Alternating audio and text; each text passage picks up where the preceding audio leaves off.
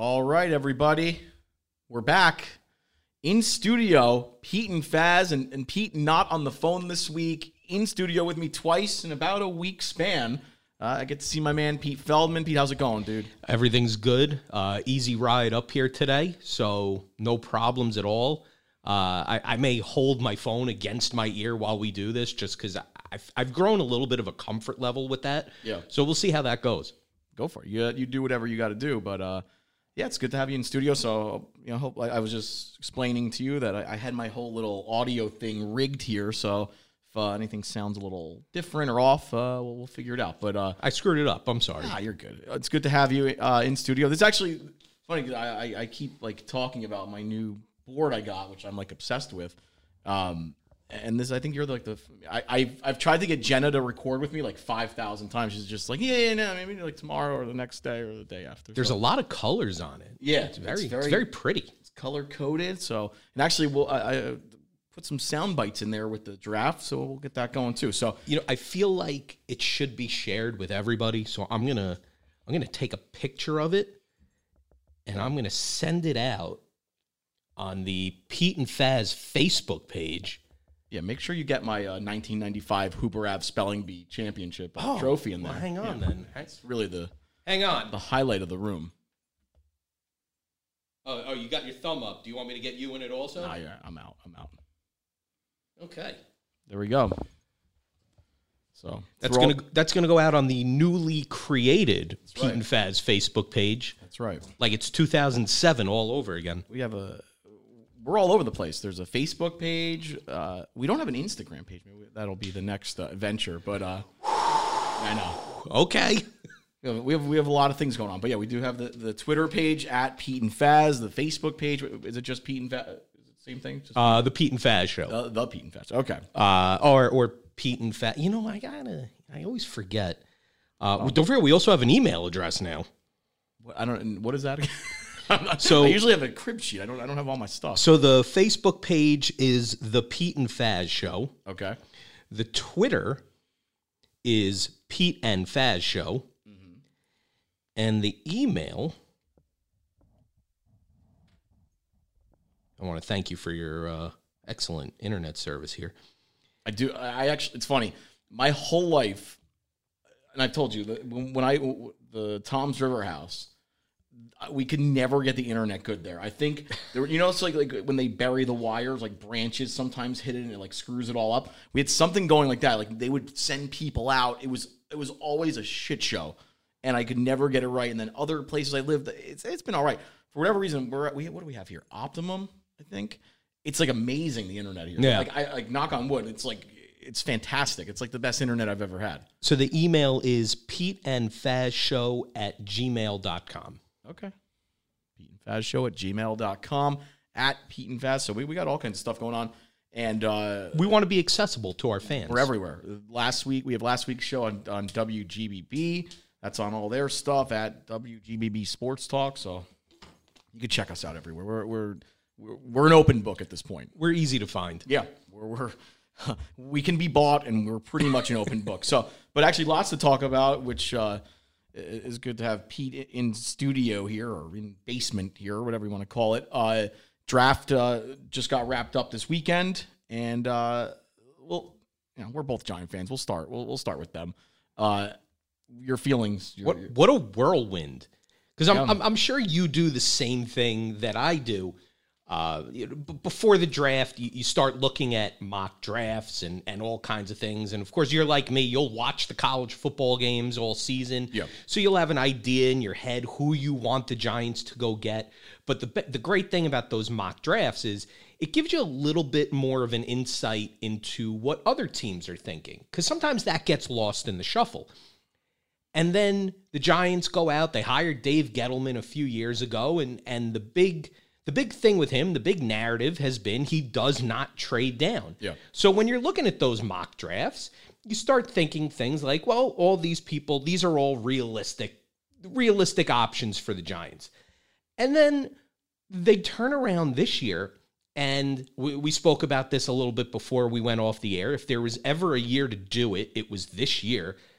Suddenly, Dave Gettleman breaks the narrative. He trades down twice, once in the first round, once in the second round. Uh, I, I don't know if that happens if the Eagles don't leapfrog him and, and grab DeVonta Smith. Uh, it seemed like that was somebody they were eyeing. They were will, they were ready to take him. Deal with the deal with the Devils there, huh? Absolutely. Uh, it, it, they they lose out on DeVonta Smith. So what do you do? You trade down. And I just remember thinking, I never saw this coming. Yeah, he he flipped the script on everybody with that one for sure. I mean, it just never happened. But it just it, it really does show the Joe Judge influence. You know, coming from the Patriots world where that's the norm, where you know Belichick is just always kind of maneuvering around, and uh, but but it you know my it was funny because with all the narrative going on that you're you're describing coming into the draft and how he doesn't trade back, the the fear is that you force it and you just do it. Not, you know, and not that Gettleman is like he doesn't strike me as that kind of guy, but it's like I hope he just doesn't do it just for the hell of it, just to do it and gets you know. And he always says he didn't want to get fleeced. Well, he certainly didn't get fleeced. I mean, he got a hell of a hell of a haul back. Um, yeah, and you know it, it you know it, it sucked what happened with DeVonta Smith, but they quickly adjusted. And I mean, talks had started at pick seven. He said with Ryan Pace. I mean, they, they kind of laid the groundwork, and then pick seven. Uh, you know, Ryan Pace it intensified, and they were targeting Justin Fields. You get back a fifth round pick this draft, which then they dealt to, to move up and then a first and a four next year, which we were just talking about before we started recording. The the next year's draft, because the Intel process was all messed up this year, next year pick next year's picks are are regarded as gold right now. It's a deep class, and you'll have better information. You'll have better information. It's a deep class. There's a cap crunch coming. Yep. You're you're going to need those rookie contracts on your roster. If there was ever a time for Dave Gettleman to break the narrative, to trade back. It, it, was it was this year, and he got a haul for it, and then he did it again in the second round. Yeah, and and that time, and I don't know if you saw this thing there, the Eagles draft room when they took their third round pick. I, I, I, the name is not all uh, in front of me right now. Um, when they were kind of doing their high fiving, Tom Donahue, Donahoe and Howie Roseman had this awkward interaction because I believe they wanted uh, uh, Aaron Robinson. Some people in the Eagles, or you know, and there was some disconnect there. So the Giants got a little measure, a tiny bit measure of revenge uh, back sure. in, that, in that whole sequence. I'm sure there's a contingent in there that that wanted him. Uh, the one thing about him is he can fly, and and he's a press kind of man man cover corner which Patrick Graham has wanted, and now because that's the thing with the way the Giants' offense uh, defense runs, if you're not going to generate a, much of a pass rush from the edge guys, then you need great cover guys. And the Giants, after Bradberry last year, I mean, it, they got a little bit better down the stretch, but just it was an, it was a, it was not a strength of the team, and certainly the edge rushing was not. So now the cupboard is full of defensive backs who can you know who can cover.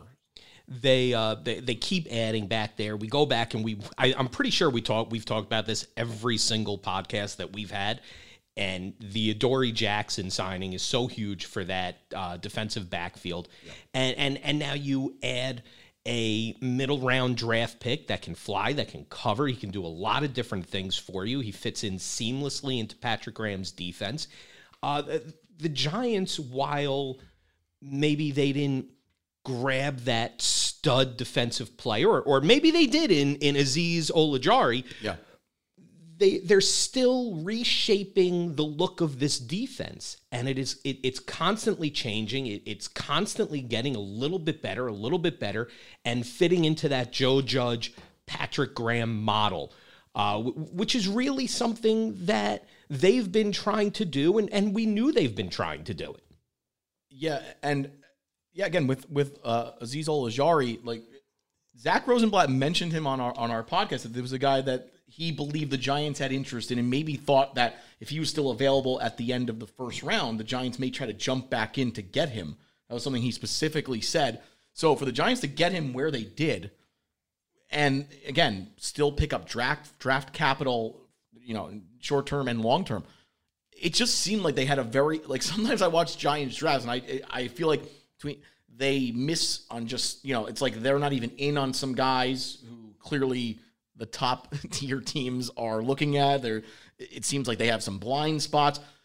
It seemed like they had not only and, and that they don't always dr- like grasp how to maneuver the draft board. This time it seemed like they their scouting was spot on. It seemed like they understood where the value was was if they can move up and you know move down certain spots, move up and pick up uh, draft picks. Like it just seemed like a different kind of flow to how everything was working. It it it goes back to what we've said before in that this draft, uh, there were so many wild cards uh, between players opting out, uh, the different COVID protocols. You didn't get the scouting that you really needed into this year's draft. So the Giants took a little bit of a different approach. And no, no matter how you look at it, they have a few picks that they've brought in, including some of their high picks, that are projects, and that's okay. Uh, Kadarius Toney, they're going to work on different ways to fit him into the offense. It's not going to be a straight, all right, he's opposite Kenny Golladay or he's opposite Sterling Shepard or Shepard's in the slot and he's opposite Golladay. It, they're going to find different ways to use that, whether it's in the backfield, whether it's returning kicks there's a lot of different ways to use them and and they're going to find those different ways and that's that's really it seemed like the point of this draft was to find players who can do different things for you. Yeah and judge always does talk about having the versatility having fast guys um, good leaders but yeah with, with kadarius toney specifically i mean they haven't had a weapon like him in some time. A guy who can flat out fly make people miss line up in different spots as you're saying and and you referenced kind of the process for, for the draft here, and um, it was a very tricky process with, with COVID and everything. You didn't get a lot of up close time with players, but Zach Rosenblatt again, who, who who's you know friend of the show, I would say now, um, asked a great question to Joe Judge at his press conference where uh, it said five of the guys they drafted played in the Senior Bowl. So the Giants did get time with those players and got to, you know, kind of see them up, up close and personal. And Joe, he asked Joe Judge about that if that, you know, was played an important part. So this is what uh, Judge's answer was to that. Yeah, for me, they're crucial. All right, I, I don't really like adding someone to our team, or, or I can't really have a strong enough opinion on someone if I haven't really had good enough interaction with them as a person. And there's no better opportunity to sit down with somebody, look them eye in eye, and really ask them tough questions that you need answered and get a feel for them as a person. So, you know, a number of these guys at the Senior Bowl we came away with, obviously, with, you know, the ability to have a strong enough opinion. To be honest with you, the guys you only see on tape, if you don't have enough interaction with, you may like them as a player, and there's just something missing that you can't really stand on a table and say, this guy fits our locker and this guy fits our culture. So the interactions are definitely crucial for us. So that answer right there gives me a lot of insight to judge in terms of just how he views kind of an overall like you know guys he would draft, but also how they approach this year's process and how why next year's picks are so valuable because this year's process was so like wacky and it, it, you know gave that gives a lot of insight to where their you know where they were head like their brains were in this draft. It it goes to show you just how important the face time is to this regime to get that FaceTime with these players that you may draft and, and see how they're going to fit into your locker room and see how they're going to fit in with the veterans and the younger players and and and really the entire roster because it's it's more than what you can do just on the field. And the one of the things I took away from that was he hit one of the major themes that that we've had on these New York Giants and and what Joe Judge brings to this, and that's the culture. And he just yeah. flat out told you. Absolutely. And um that and, and from every quote I've read and heard, uh, Kadarius Toney won them over, you know, especially kind of during the Senior Bowl kind of process and on. Um, his personality, they they just liked what he brought to the table. And this is a quote. From, this is a, a soundbite from Kadarius Toney where um, you know, he, he said the Giants were clearly interested in him, and especially once that, you know, because he was going to go in that kind of 18 to 25 range. That was where he was pretty much pegged. Um, they once they traded down, then he felt like it was real that the Giants may may come for him uh, at uh, at 20. Uh, yeah, leading up, I had like a few like Zoom calls, like consistently. You know what I'm saying with the GM and the head coach. You know what I'm saying I found their interest, like the interest, like at a at a like high peak in a way. So you know I'm saying I, I had my like eyes locked in on them, man. Like uh, wherever, like wherever they was moving to, like pick 20, like you know what I'm saying, wherever they was going, I had my eyes on them. Like you know what I'm saying, like I know who, you know what I'm saying, who was like really interested in me and who wasn't. So you know, it it just it, it all kind of you know if, if you look at this like a puzzle with a lot of different pieces that came together, it all kind of makes it crystallized now. Like it all makes sense, right? I mean, in, in my opinion.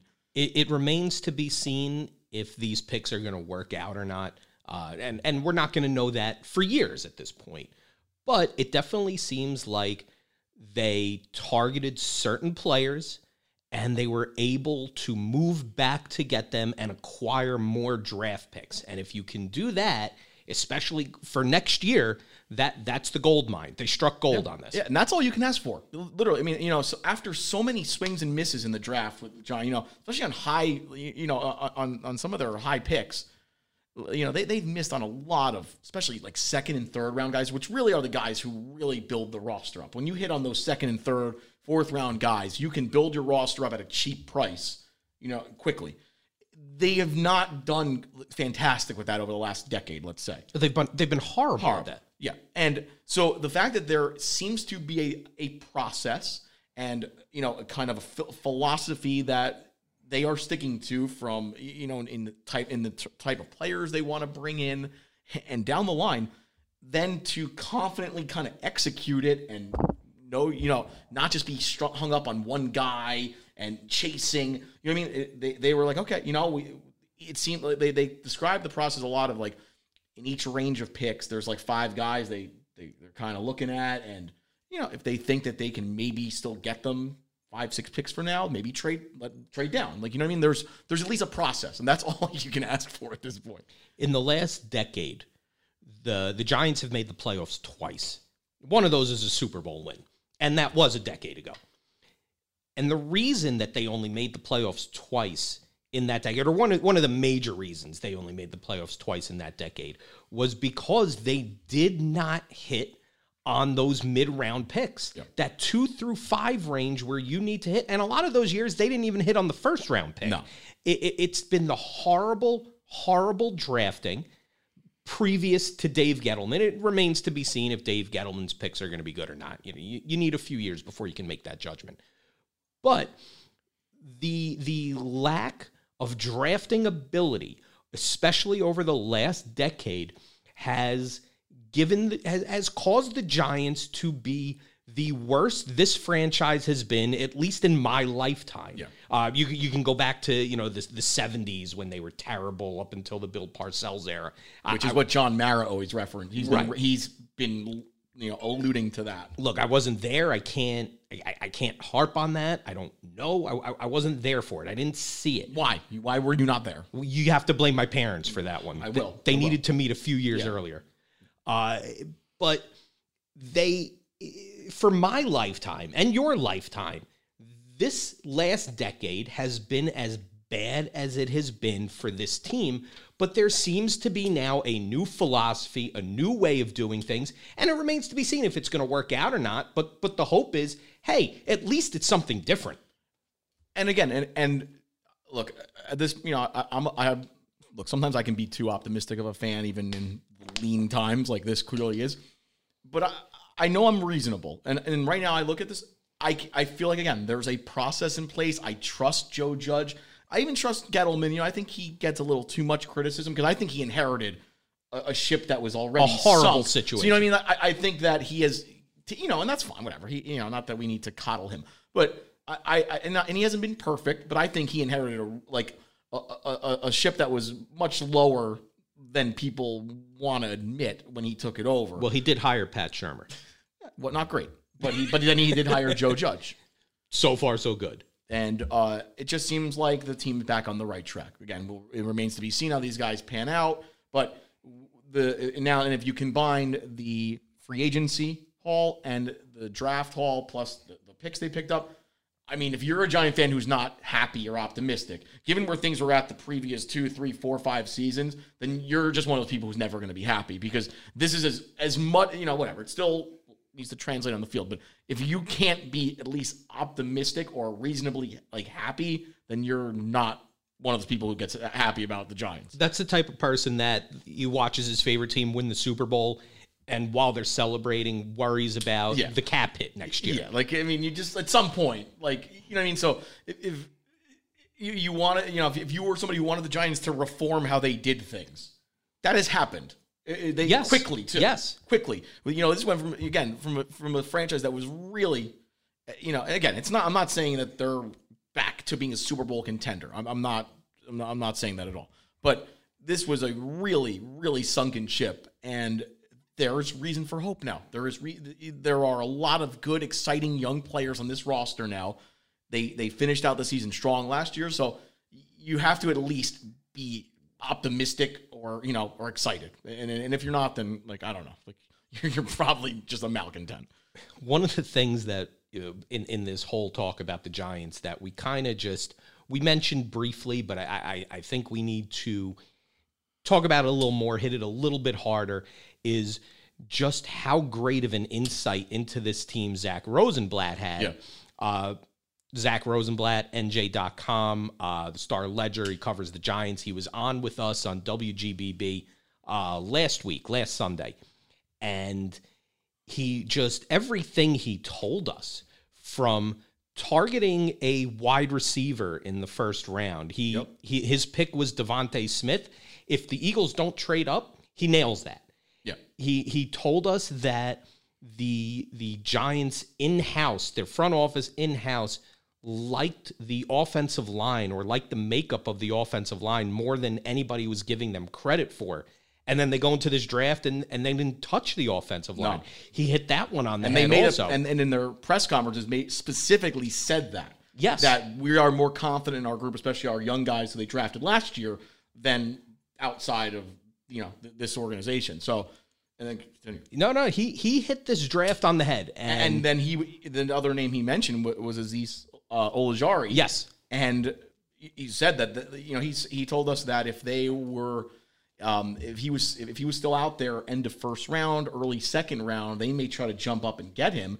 But again and it shows you that they did end up taking him but you know th- they were confident in how things would fall and and didn't do anything like reckless or you know they jump. knew. They knew they could trade And back here, a few I have a quote from him a soundbite from him too is this the one? Oh yeah, you're getting a great person, a student of the game, just ready to learn, ready to learn from the best of the best, and come in ready to work every single day, just knowing I can get better and learn from the best, and just ready to compete. I'm ready to compete. I'm an all-around player. I can do it all for the team. Whatever the team want me to do, I'm ready to work. I'm all in, just ready to go, trying to win games, win Super Bowls. All right, so that's uh, uh, Azeez Olajari, and yeah, Zach Rosenblatt. You, great point that that, and especially too the the thing this stood out with me um in our interview before the draft on, on the WGBB show. He, he he mentioned a few times the offensive line quote that you just said, and, and he really it was it was true. I mean, it, they had a million opportunities to take offensive linemen, and clearly whether it was they didn't didn't love the guys in this draft or just like their guys you know value them more or just felt like there was other pressing more pressing needs i mean look that's the, at the end of the day with all the things they have done free agency draft down the line the offensive line is still going to be what makes or breaks this team. So that is that it's going to like that to me is the most significant kind of bet and gamble that Gettleman and Judge are making. That they didn't really, you know, I mean, they uh, many ways took away from their offensive line by cutting Kevin Zeitler.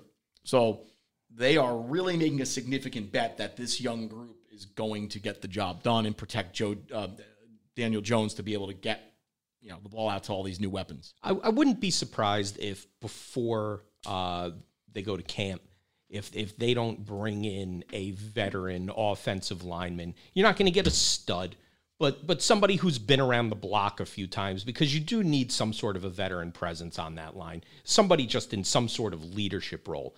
But I want to go back to that quote from Olajari.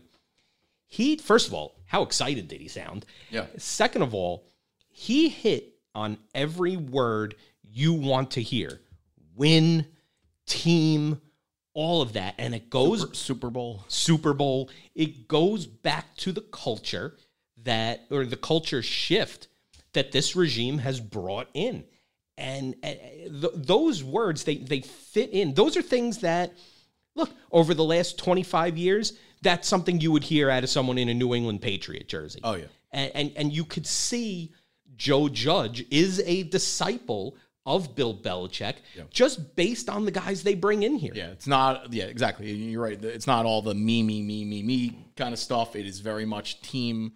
You know, uh, I like it. I mean, look, we'll we'll see. Look, if it if it's another if it's a five and a eleven or whatever it was, five and twelve season this year, you know, then that's all for that's all kind of like hollow to me. But I, I feel like they got something kind of cooking here. I really do. On on May second, as we're recording this, it, they are doing and saying all the right things, and we both reserve the right to change our mind once once the season starts. I, I think the schedule comes out May twelfth. We'll we'll decide then, but as of now, very happy about what everybody is saying. Yeah, I, I can't. Like I said, between the draft and free agency, I'm I'm as happy as I've been in an off season and, in some time as a Giant fan. And then I feel like things are kind of, you know, a lot of the last few years of the Eli era were a little disjointed too because it was just this awkward kind of transition. And you know, I- I feel like this team is back on track and headed, you know, ascendant. We'll say that. Like you know, that doesn't mean Super Bowl quite yet, but I feel like they are an ascending team, and I think the rest of the league would view them as such as well. since they won the Super Bowl, and and maybe you want to throw in uh, the, that what was it 2016 when they won 10 or 11 games and made the playoffs after they had brought in um, you know a million guys on defense and Yeah. free agency. But this is about as exciting as it's been for this team in the last 10 years. And I'm not going to lie, it's that's a little embarrassing. You, you'd hope for a, a lean times. uh, you'd hope for something a little more to be excited about, but but like you said, they they seem to be trending in the right direction. No doubt. And uh, so we'll, we'll move to the Jets here. And um, look, we knew, you know, th- there wasn't a lot of suspense at the top of the draft. Everybody knew they were taking Zach Wilson, which is why, you, you know, I mean, for what we're doing here, uh, you know, it's more, com- it's, it's, more kind of compelling to talk. It was it's been more compelling to preview the Giants stuff because of the mystery. You know, you didn't know what the Giants were going to do. The Zach Wilson thing was kind of set in stone. But now, you know, now that we see who else the Jets have surrounded him with, I mean, look, they uh if we're talking about teams going in the right direction, I mean, the Jets have also, I, I think, made, you know, we're going to put aside the the Jets kind of laughing stock jokes, especially because, first of all, Giants fans are in no no place to talk. No, But you know, you know the Jets though. You know, look, they they figure out ways to kind of trip over themselves sometimes. But between the moves they've made in free agency and, and you know they cleared out a lot of kind of contracts, they brought in new guys, and they had a ton of picks that they they've been stockpiling over the last few years. I mean, this is another team I think is headed in the right direction. They they they have uh, they are starting to build a roster out. For for the Jets, it is it obviously. We're, I'm not going to say anything that nobody doesn't already know or that everybody doesn't already know. This draft is going to hinge on Zach Wilson. Is he going to be the guy? Because they've tried for a lot of years now to find that franchise quarterback, and it has not worked out. Is Zach Wilson going to be the, the, the difference maker for this team? Is he going to buck that trend of, you know, the the Mark Sanchez's and and and, and everybody else that they they've uh, Sam Darnold, all, all these guys that they've brought in, all these quarterbacks that just haven't been the guy. And the one thing that I think they got right here is is supplementing the Zach Wilson pick with Alijah Vera Tucker. Yeah, he's he's a good player. Um, many believe the, the best offensive lineman in this draft. Sam Darnold's probably looking on like, really? Like, I've, uh, you guys trade me, and now you surround this guy. You, you signed Corey Davis in free agency. Um, Elijah Moore, who was a, I thought actually a potential target for the Giants once they moved down. I, I um, you know, I wouldn't have been uh, upset with that one as well. Michael Carter, who can fly. So you know they, they and uh, another Michael Carter. yeah, and and you know now you have Becton and, and Vera Tucker on the left side of your line. I mean, you have pieces to build with. Look, so now for me the thing is, look, Zach Wilson had a great year last year, no doubt about it. Impressive workout stuff, all, all that. My questions about him, and, and he says all the right things. He's got here. I'll, I'll play. Here's this is this is him uh, talking about being drafted by the Jets and the importance of the number two. Yeah, it's been spot. surreal. You know, I, I can't really explain the emotions, uh, you know, going into the whole thing, but, you know, I'm so excited to have this opportunity to be here. Um, you know, we actually got into to New Jersey this morning and, uh, you know, beautiful place. You know, we were flying in That's over the top, saw a bunch of golf courses, which is good. And, uh, and, you know, I'm not a very good golf player, but, you know, I'm getting there. Um, but it was a blast. You know, I've, I've had a great time, you know, sharing this moment with my, fr- my friends and family. And, um, you know, my family came in this morning and they, and they love it. You know, we, uh, we've been at the facility and, and we're, we're having a blast. So uh, he says all the right things. All right? Yes. And, and here, I'll play. Let's play one more, and then we'll let's we'll, discuss. This was uh, one other one, and uh, I believe he's talking about being grateful uh, for being the number two pick. you know, and all, all I can really take away from it is, is just gratitude and, and, you know, how thankful I am to even be in this situation, you know, understanding the highs and the lows. And, uh, you know, really, I just got to earn my stripes now, you know, that, that draft spot is really just an opportunity to come in here and, and work as hard as I can, you know, to be one of the dudes, make some, make some good connections with these guys and get everything I have every day. Okay, so all the platitudes says all the right things. Clearly, his you know Work. That's the word you want to hear. You want to hear the word work. So this is, and you look, he he did all the things he needed to do on the field. So, You know, he had a great year, no doubt about it. Did- Aced clearly all the post the after the season stuff and and draft process stuff, um, because everybody viewed him as the consensus number two. I did not. I still believe Justin Fields was definitely the number two quarterback in this player in this draft. Quarterback, what you want to say? I also think he may end up being the best long term pro in this draft. That's my personal opinion from what I've seen. I've watched this kid since high school. I, I think that to me is where, and I understand this is my personal taste in this one, where I would have built around Justin Fields because I think he's that good and, and still growing as a player. But Zach Wilson, the, the, the thing with him is that, yeah, he says all the right things. He work he works hard by all accounts. But if they're not having success or he is struggling a bit, and he look, he, uh, my two knocks on him, are he's a little undersized, and I don't know about the competition thing right now. You know what I mean? He went, he played at BYU, he played very well there, and BYU, look, it's not the, a top, top, top program, but for whatever the Mountain West Conference, they are a very good team. It'd be like Gonzaga kind of deal. Like they're they're good, and they play. You know, they try to schedule up when when they can but I still have questions about how he's going to fa- fare against top competition, and then in a media market like this, because he's a little bit of a pretty boy. His family has a, t- I think his uncle founded JetBlue. His family's got like a ton of money. So those are the types of things. I know it sounds silly, but like those are the types of things where you're not playing well, and he's you know like he doesn't have, even though he says the right things, he doesn't look like the lunch pail kind of guy. So he's going to have to win over some fans, and and like if they don't, if he doesn't play great. I could see there being an issue with like the blue collar, rough, and tumble Jet fans and something. You don't understand what I'm saying? If if Zach Wilson does not get off to a great start and Justin Fields does, you're going to get another Jet fan riot. And it's amazing to me how one season can really change the the the landscape of these things because going into this past college football season and probably up to midway through this college football season at least Justin Fields seemed like the consensus number 2 whether he was the number 2 pick or not he was definitely the number 2 quarterback Yeah. and Zach Wilson had such a great year that it vaulted him into that position. I'm not sure that Justin Fields did enough to lose that position. didn't. He didn't. He He didn't. He didn't have an off the charts, unbelievable season like Zach Wilson did. But Watch the game against Clemson. I don't- against Trevor Lawrence. Watch what he did in that game. And if that, I don't understand. First of all, that would be the performance that vaults you. And if it isn't that performance, it's certainly not the one that knocks you out of the second spot because he went head to head with Trevor Lawrence and was the best player on the field that game. I, I don't I don't take that game out of it. I don't think he did enough to lose that spot. Uh, I'm I'm not sure where this. I, look, I'm, I'm going to.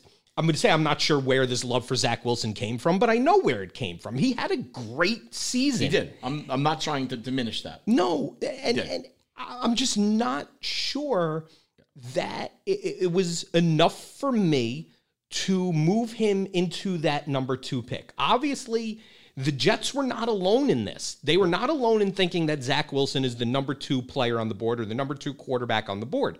So these these teams are seeing something that I'm not. Well, and I have my theory. If you'd like me. no, I don't want to hear it. I mean, my theory is I, I think Justin Fields is paying the price because of Cardale Jones and Dwayne Haskins. Okay, so it's, it's an o, it's an Ohio State think it- quarterback. I'm just saying. I, I think a lot of let's be honest, the last few black quarterbacks out of Ohio State have not had the greatest success run in the pros. I'm And, not. and, I think that is played into this. I'm not saying I disagree with you, but I am saying that if you're right, that i- i- it's an absolutely ridiculous thought to have that okay, well it's it's a black quarterback out of Ohio State. Obviously, he's going to be terrible because Dwayne Haskins was terrible because Cardale Jones couldn't get on the field. It- it- it's it's it- it's No, asinine. look, and I'm not. And I'm not saying that that's the everybody thinking that, but I'm just saying like what Justin Fields was the clear cut number two guy coming in. Yes, and probably to midway through the college football season. and he had a great season 68% completion percentage people try to say he can't make secondary reads out they try to just like paint that on him that he can't read the field basically he, he had just under 70% completion percentage Again that game against clemson and trevor lawrence was one of the gutsiest like big game performances i've seen in college football in my life so I don't understand. Again, it's, I'm not trying to kill Zach Wilson or No, else, but uh, like I just don't see it, and I think people are going to have regrets about Justin passing on Fields like they did about Deshaun Watson and, and Patrick Mahomes. I think it was, you know, uh, again, I'm not not trying to turn this into a political thing at all, but I, I think there's you know some other kind of things at play there. Well, let, let's go back to something we were saying before. Uh, i- i- it's not ever not everything is what's happening on the field. Maybe somebody spoke to this kid and it changed an opinion about Justin Fields, and may and word spreads quickly. I don't I don't know. It's the only thing I can think of, to be honest with you, that that maybe he said something to somebody or something came out in his, you know, something he was doing at school, whatever it might be, that they thought uh, maybe if we have the number two pick, we don't want to take this guy there. Zach Wilson might be a safer bet. I don't, I don't know. I mean, I think, again, so I, I've Fields was on that show QB One on Netflix. It's actually a pretty good show. They pl- follow a few of the top high school quarterbacks in the country when they're juniors or seniors or whatever. Um, he's like a really good kid. He's not like a punk. He's not. His dad's a cop. Like he's a very like straight laced, like good dude. Um, good leader. Like you could tell his teammates love him. Same thing happened at Ohio State. Like I'm just saying, like if Zach Wilson were the quarterback at Ohio State and had the year he had this year, the Fields had, Zach Wilson, you know, I, I, I just like I, I, I, I don't know. It's just there. I, I feel like something, you know, there's some things that don't add up here. But uh, I'm curious to see how this shakes out. Look, I don't want to diminish Zach Wilson. We'll, we'll, we'll stay on the Jets, but I mean, I, I mean, I thought it, I mean, Mel Kiper Jr. I know others too. Like, we're kind of shocked that Zach, that Justin Fields was not the number two player taken. Like, I, I just I, I don't quite see it. But people fall, fell in love with Zach Wilson. He had the great workouts. He's you know he says all the right things, the rah rah kind of stuff. I was surprised Justin Wilson, uh, Justin Wilson, that Justin Fields didn't go, didn't go third. Yeah, That they- that they Trey went with- Lance. I, I yeah, I, I, I, don't know. I, I look. Maybe, yeah, one of the things I heard late about Fields was that he has epilepsy that he's had since he was a kid. I don't know, but look, every time I see this dude play, like he's a, he can play. I haven't, I haven't seen him have a seizure on the field. I haven't either. So I don't know. I just we'll see. We'll see how this shakes out. But the, the Jets get their guy. Uh, um, you know, look, they reset the clock on having a, a young quarterback in there. They have surrounded him with a lot of guys. I mean, so you know he's not going. Look, you obviously need to let a rookie quarterback grow, but you know he. It's a different kind of scenario here because you know they brought in a lot of talent around him and you know, he uh, he's not going to have like a, some red shirt kind of year. He's going to be thrown into the fire, but you know, he and it'll be interesting because you know, going from his the, the conference he played at to now into the NFL and then into the New York market in the NFL and into the AFC East. Yeah, it's in, uh, that's yeah. a tough division. Yeah, you're gonna you know going again, especially Buff- yeah Buffalo, and New England. They're, Miami is is vastly they're on improved. they're on the they're on the come up. Buffalo, if they can build on what they've done the last two years, Buffalo's going to be right in the thick of this thing, and, and you can never really count out the New England Patriots. It, it's it's it's going to be a tough ride for Zach Wilson, and we're going to see if he has the.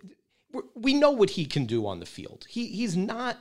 he's not a bad quarterback, and we, we keep saying that that you know the love for Justin Fields should not diminish what Zach Wilson did last year. But Zach Wilson is go he's probably not going to get off to a great start here. And he's he's stepping up in class here. He's very much making a big leap, you know, in every which way. Again, from level of play, the the type of media market he's got, like uh, he is he's getting thrown into the wolves here it's going to be what you want to see out of Zach Wilson this year is a change between game one and game 17. That's what you're looking for this year. And if you can get that, if you can see the growth from game one to game 17, you should be happy as a Jet fan. That should be all you want for this season. That's going to change year two, and it's going to change again year three.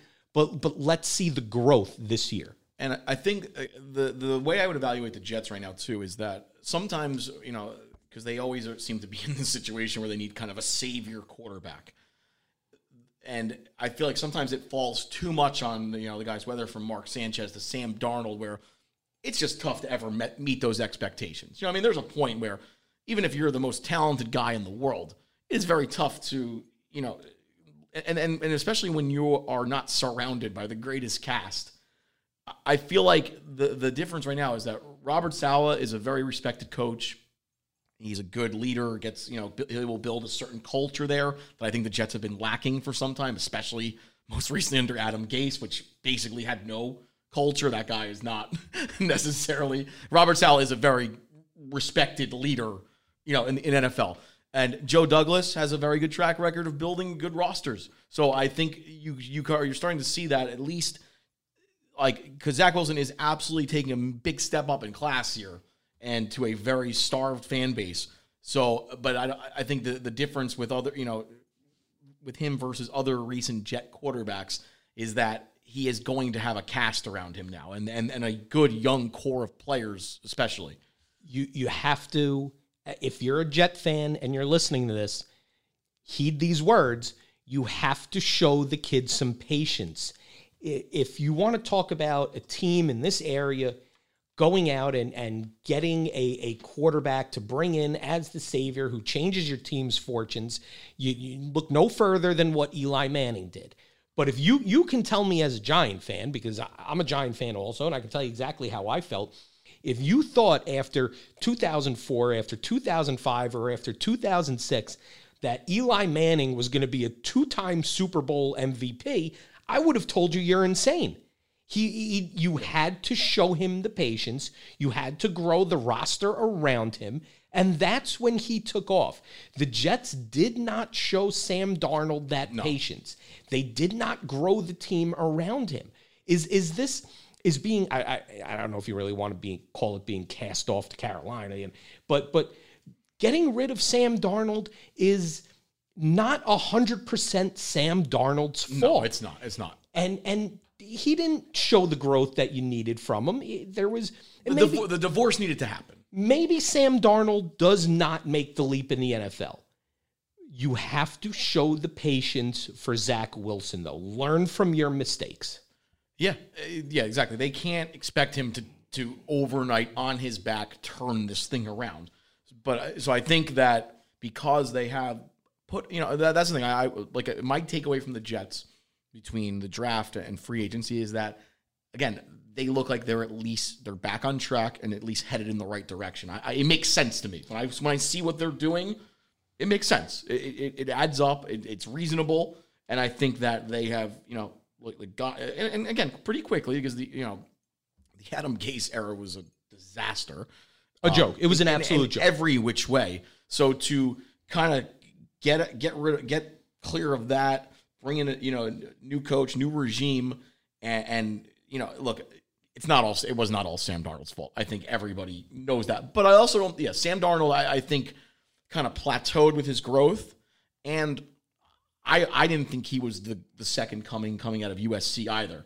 Like for me, look in college, you have a top tier quarterback struggles with completion percentage and turnovers. That's not going to get better in the pros unless Josh Allen is right now one of the exceptions as somebody who worked his tail off to kind of fix his delivery and work with it. You know, but because if you have a fifty five percent completion percentage in college or something, you know, whatever, you, you know, like like that, that was Josh Allen at fifty six percent. Um, Sam Darnold, those were the two things coming out that scared me about him The- as a the- pro prospect. But so I, I don't. I, I think he was a you know flawed prospect in that regard. yes. but he also didn't get much help either to help you know elevate him. He he had to put it on his back, and it was he wasn't good enough. I don't think anybody would have been, but he certainly you know he he he's not that guy who's going to put everything on his back and carry the ship. The the two things that made me a little bit nervous about Sam Darnold uh, coming out of USC were, first of all, it, it didn't seem like he improved in college. He, I still think his best year may have been his first year. Yeah. And in his last year before going to the Jets, that one night that he goes out and he gets outplayed by Josh Rosen. And it, it, it's a scary thought when when he couldn't beat or he couldn't outdo Josh Rosen and UCLA. Uh, you need to make that leap for those games. You need to come alive for those games. And that was the book on Eli Manning. It was the bigger the game, the better he played. And when you're going up against UCLA, you need to be able to show that you are an NFL quarterback. And he didn't play badly, but he didn't wow you. Josh Rosen wowed you in that game. Josh Rosen made himself a top 10 pick based on the way he played against Sam Darnold. Yeah. And and Darnold did not come alive for that game. You didn't get what you wanted out of him in that game. And again, maybe Sam Darnold turns this thing around and becomes a very good to great NFL quarterback. Or maybe we never see him again. Or maybe it's somewhere in the middle. But whatever happens, the New York Jets, look, it's been 50 years since you were in the Super Bowl. A little more, a little more than 50 years since you were in the Super Bowl. Show patience for three to five more. Give the kid what he needs, surround him with a little bit of talent, let him grow, and let's see if he can get you there. and that's going to be the interesting part to see how this plays out because uh, look if the if they brought him in and had a barren roster around him and it all went on him i feel like there would be more patience. But the fact that they have i think they've drafted pretty well. I think uh, they've signed some good pieces. I think i like corey davis. I, I think he, he's a He's a weapon. solid solid solid receiver. Well, again elijah moore is a guy the type of guy that jets have not had you know I, I think i think he can be a really good receiver for them.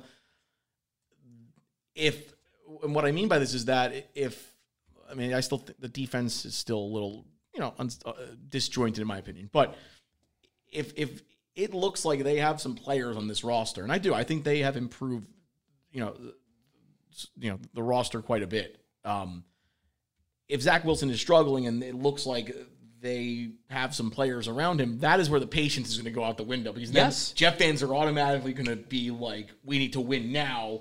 And especially, and then add in if, if Sam Darnold is doing well in Carolina, which look again, I don't think Sam Darnold is going to be a top five quarterback. Like he's not going to be an Aaron Rodgers carrying a team on his back. I just don't think he's that guy. But do I think he can be a top 12 to 15 quarterback in the right scenario? Absolutely. Surrounded by the right people I in think, the right and system. I think, yeah, I think Matt Rhule is building a good program down there. I really do. And again, like like a calmer media market, I think Sam Darnold is in a position to thrive down there because I don't think they're going to ask him to do everything and carry this thing on his back.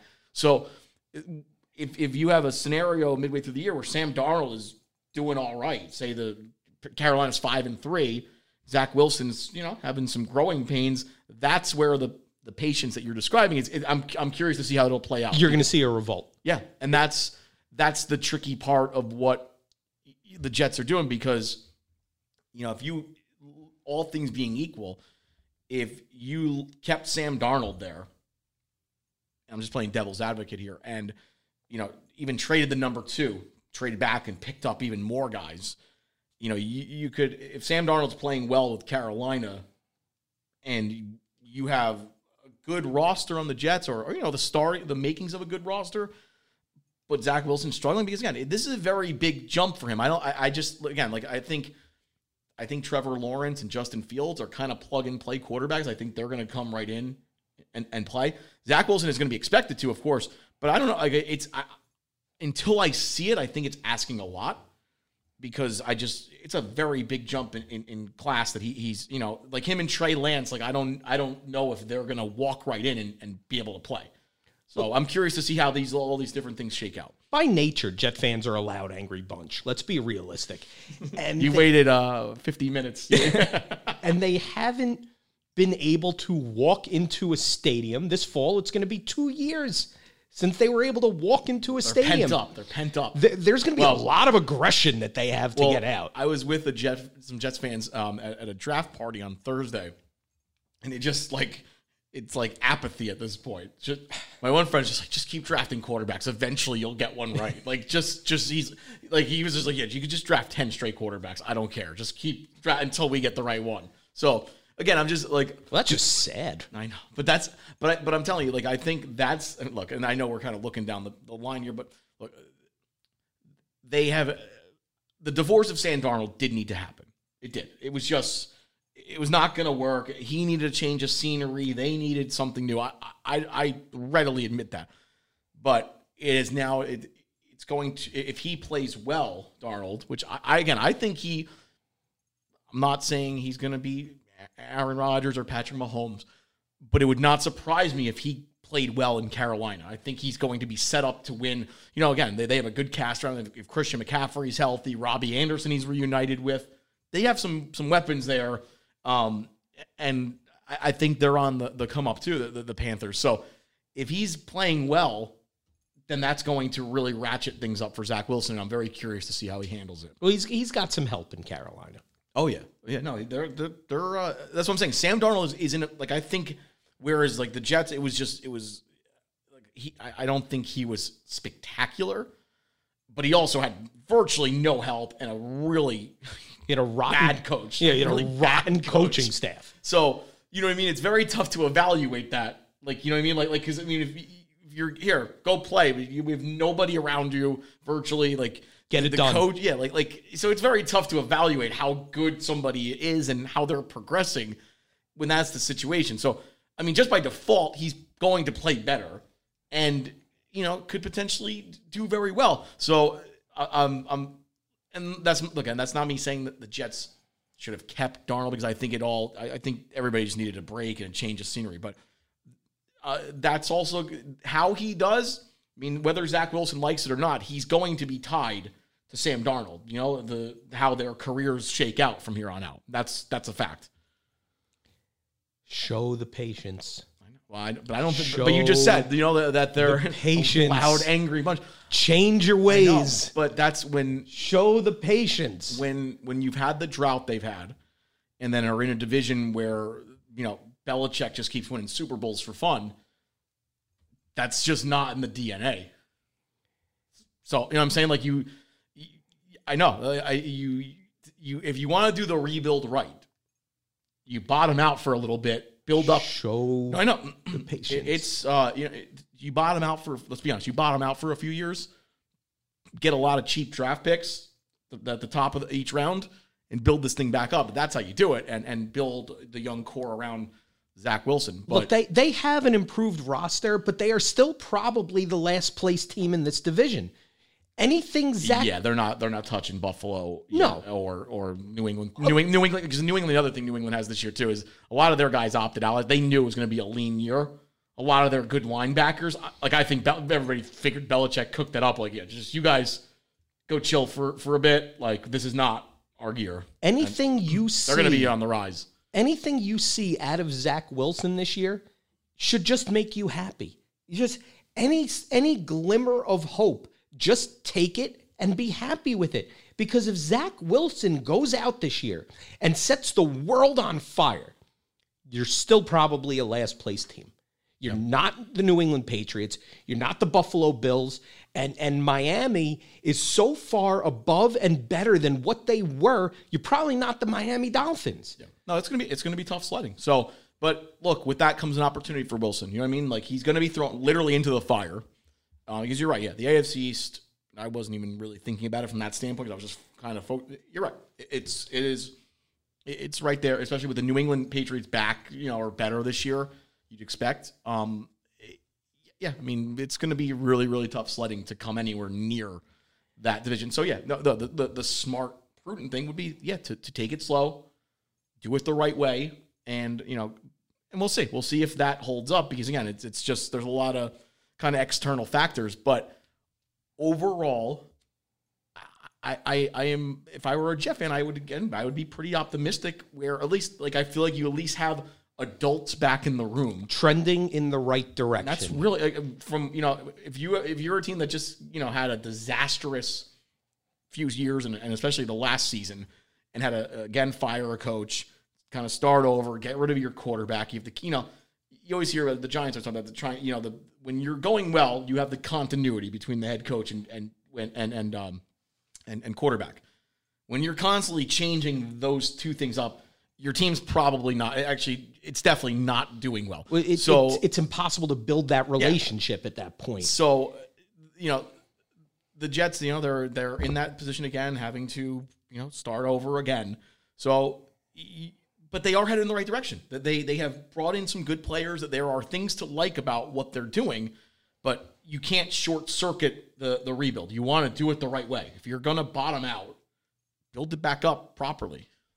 If Jet fans boo Zach Wilson this year, they should be ashamed of themselves.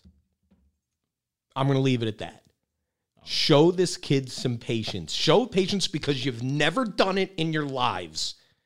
Show the kid some patience. You're not going this year anyway. The idea for this team is five years down the road. And I get it. It always seems like the idea for this team is five years down the road. Show the patience because you never do. All right, so that's a pretty comprehensive uh, analysis, we'll call it, on, on the draft, and uh, you know we'll see how it all shakes out. And uh, again, before we uh, get into the next topic here, uh, again, check us out at Pete and Faz on Twitter. You can hit up uh, at Maddie Faz NJ if you want to talk to me, um, or uh, Facebook, right? At Pete and Faz, show, the Pete and Faz Show and uh, all, all across WGBB. So we're, we're everywhere. Open book. We can be bought certainly. Um, And we've got shirts coming. we do have shirts coming. We're, this thing's uh, we're blowing up. Sure. Um, again, another topic. I, I it still kind of stuns me that that we're here in in this uh, kind of moment where the the Knicks just still kind of just again on this show so many times when we we did these in the time periods we did them the, the Knicks were just a complete wreck like it was it was the t- like we would usually close the show and just like laugh for like 15 and I would get you started and you'd go crazy for 20 minutes or whatever the Knicks I- the Knicks are good and we did we did a long segment on, on Sunday night uh last Sunday night on WGBB about it and uh this what I what, I, what, I, what we discussed kind of talking about dovetail dovetails into this because the Knicks now playing the way they are while being able to clear salary cap room out, um, which is something they have not been. They have they've always tried to figure out how to do that and short circuit it. It has not worked. They've ended up and taking on bad contracts and giving away draft picks for terrible, you know, t- players on the back nine. And offering Kobe Bryant the mid level exception. Yeah, th- th- just they've never gotten past that threshold of being competitive and, and good with a young kind of roster with no real stars. Julius Randle's playing like one, but uh, he's not, you know, No. the, the type of, of star we're talking about here. So th- they have now finally gotten through that threshold to where they are playing respectable basketball where it's a destination where guys would want to come because it's built the right way. You, you mentioned how uh, on, uh, last week, very much how the Brooklyn Nets did it, and, and the Knicks have now kind of done this. So if you're a top guy, and now the Knicks also have draft picks, cap room again, this thing is they have gotten to the other side of this rebuild. Really, I mean that's it's kind of the next phase where every time kind of at this point they've stalled out and had to almost start over. Now you become you know a player for some of the top guys via trade or free agency. And I think this report that's out that Damian Lillard wants out of Portland, that he, you know, look, one of his good friends, Chris Haynes, it's, it's well documented, wrote this story that he's basically fighting the good fight alone. When it gets to that point, you know the guy wants Damian Lillard has been this, you know, been the hard worker, good guy throughout his career. So I'm sure he doesn't want to be the guy who goes running to management to demand a trade. Clearly, this was like a passive aggressive way of demanding a trade. Yeah, you plan a story. He did. If if and I know what you're saying, the Knicks have become this viable destination for superstars, whether it's by trade or free agency. They've put themselves in a position to be a place that these players, these top tier, top level players want to go. If Damian Lillard wants out, and if the Portland Trailblazers acquiesce and decide they're going to trade their superstar, they're going to trade Damian Lillard, first of all, the Knicks, yes, are a viable destination. The Knicks have the pieces to get that done. But every team in the NBA is going to be doing their due diligence yeah. to go get Damian Lillard. That's and they should be. Absolutely. And that's, you know, that that'll definitely be part of this but just you know, kind of on paper and just if you look around, I mean, the Knicks they have all the physical assets now. Finally, they've drafted well. They have good young players who got uh, teams would want. They have draft picks. They finally have cap room to, to take like all again as a Knick fan like yourself who's been you know going basically has gone through hell as a fan for 20 years.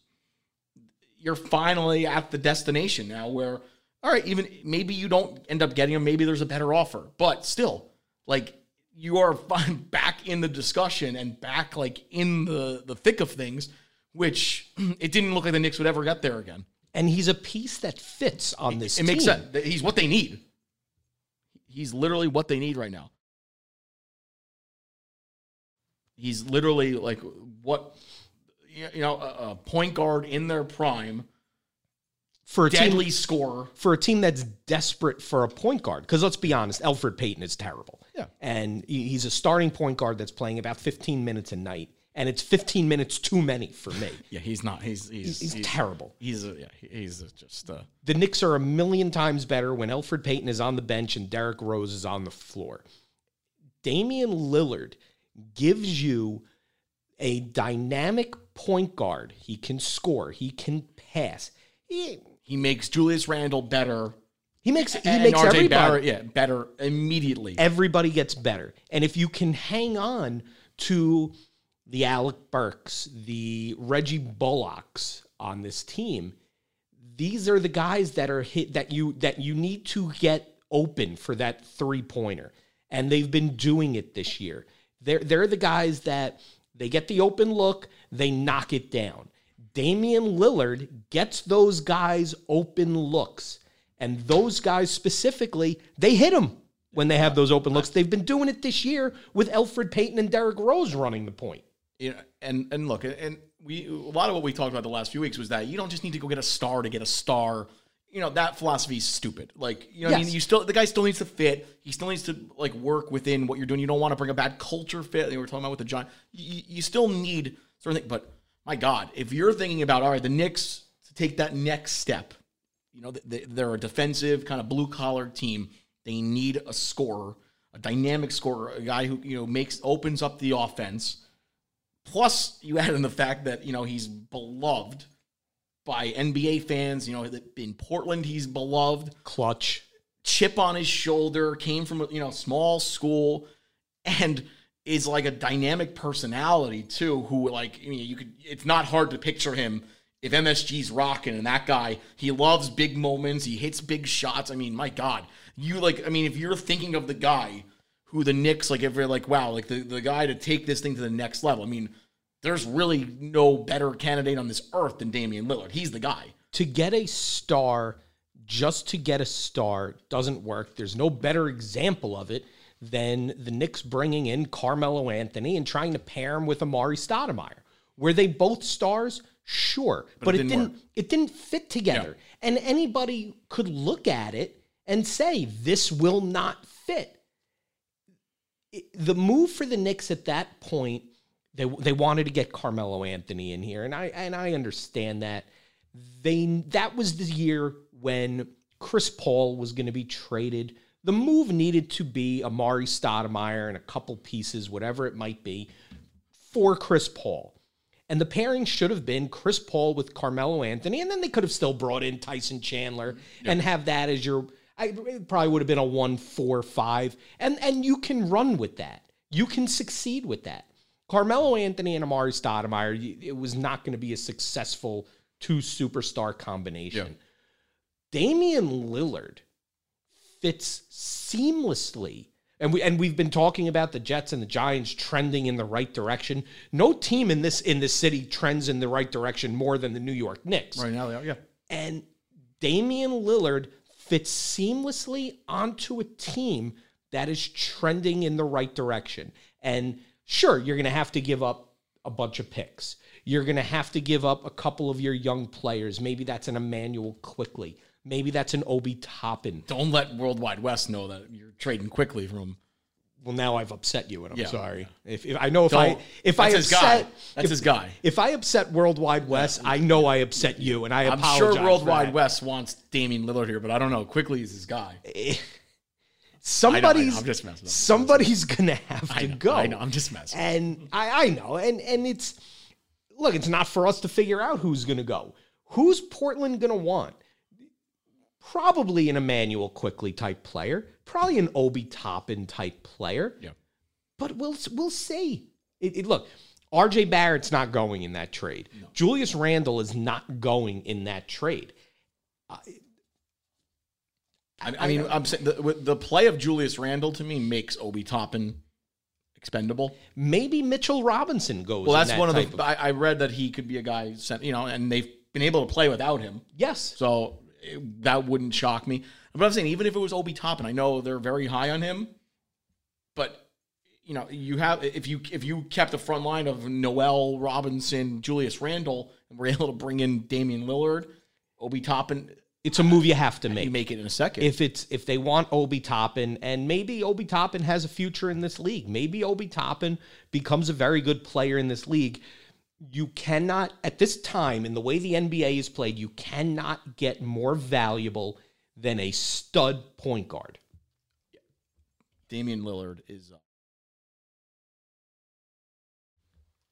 Damian Lillard, uh, he he's the guy. I mean, if that's, I don't know. It just, we'll see. It makes too much sense. Like it's just uh, when I saw that, I was like, okay, Lillard definitely wants out. I mean, that clearly was a planted story. There's no, he's trying to deny that it was, but I get where the position. He didn't want to. You know, he has a certain reputation in Portland, and he's tried. To, I mean, he's tried to carry the thing on his back. Like you know, we were talking about Sam Darnold trying to, you know, I mean, and Lillard has been very good. He's been a superstar, elite level. He's realizing, you know, it, this thing's it's fizzling out there. You know, Terry Stotts has they, they've tried different things, different combinations of guys. It's just not working anymore. And I think Lillard knows that, and he's trying to start to, you know, he wants to figure out way, how to get his get out and gracefully. And this is, I believe, the start of that process. You, you know, you've seen when other star players get moved, whether it's Kyrie Irving, James Harden down line. You know, he's certainly handling it better than James Harden did. James Harden just went partying in clubs and just like showed up overweight till, till James they- Harden looked like me when he Like- showed like- up in like- camp. You know what I mean? Like, like so at least Damian Lillard, I understand what he's trying to, to to accomplish here. You know, he's getting a little flack because it's it's pretty obvious, but I I, I sympathize with his frustration. He's played out of his mind for quite some time now, tried to do all the right things. It's just not working anymore. And I think he's, you know, ready to take the next step, you know, take the next chapter, next step in his chapter. You know, his journey. You know, so like I, I get it, and it, it, it all makes so much sense. And I mean, the Knicks definitely. You know, I mean, like we've all read the same things. Like they they kind of cleared this thing out. You know, and thought they were going to be a mediocre team this year. They've exceeded expectations. They're they want to bring good star players in, but the right way this time. I mean, I don't know. This just makes too much sense. It's it's a perfect fit in every regard. the very minute that they, that that story broke, every team in the league, and I don't care what their backcourt looks like, should have been on the phone with the Portland Trailblazers to say, what is it going to cost me to get Damian Lillard? And maybe maybe he ends up with the Knicks. Maybe he goes somewhere else. It, it, depends on what Portland really wants. But the, the Knicks are absolutely a contender for, uh, to get Damian Lillard. And, and they have to be, and they have to do what they have to do to put themselves at the front of the line. This is a guy you have to go get if he's available. Oh yeah, and I think uh, if you know if if you're not aggressive in this one, then all those things, that long process that we have talked about, you know, you know, excruciatingly in detail, that the the the bottoming out. I mean, you know, because there's a thing when you, you know, sometimes I feel like even in this area, you know, because it's like sometimes sports gets viewed like fantasy football, like oh, you know, you just bottom out this year, you get a good draft pick and rebuild. It's a long process, and then Yes. it involves a lot of losing for franchise, you know, and, and fans. You know, like so it, it's not an easy thing to go through. So like, you know, like I feel like sometimes it's just like, oh yeah, you just go through the rebuild. Like it's a long, like grueling kind of process. It's also not as easy as it sounds. No, exactly. So they have finally gotten it to where they did it the right way. Not easy, you know, especially when you're expected to win. You know, and you're just getting pounded every day by talk radio, the, the back, you know, pages, of the, or not on the back pages because you're irrelevant.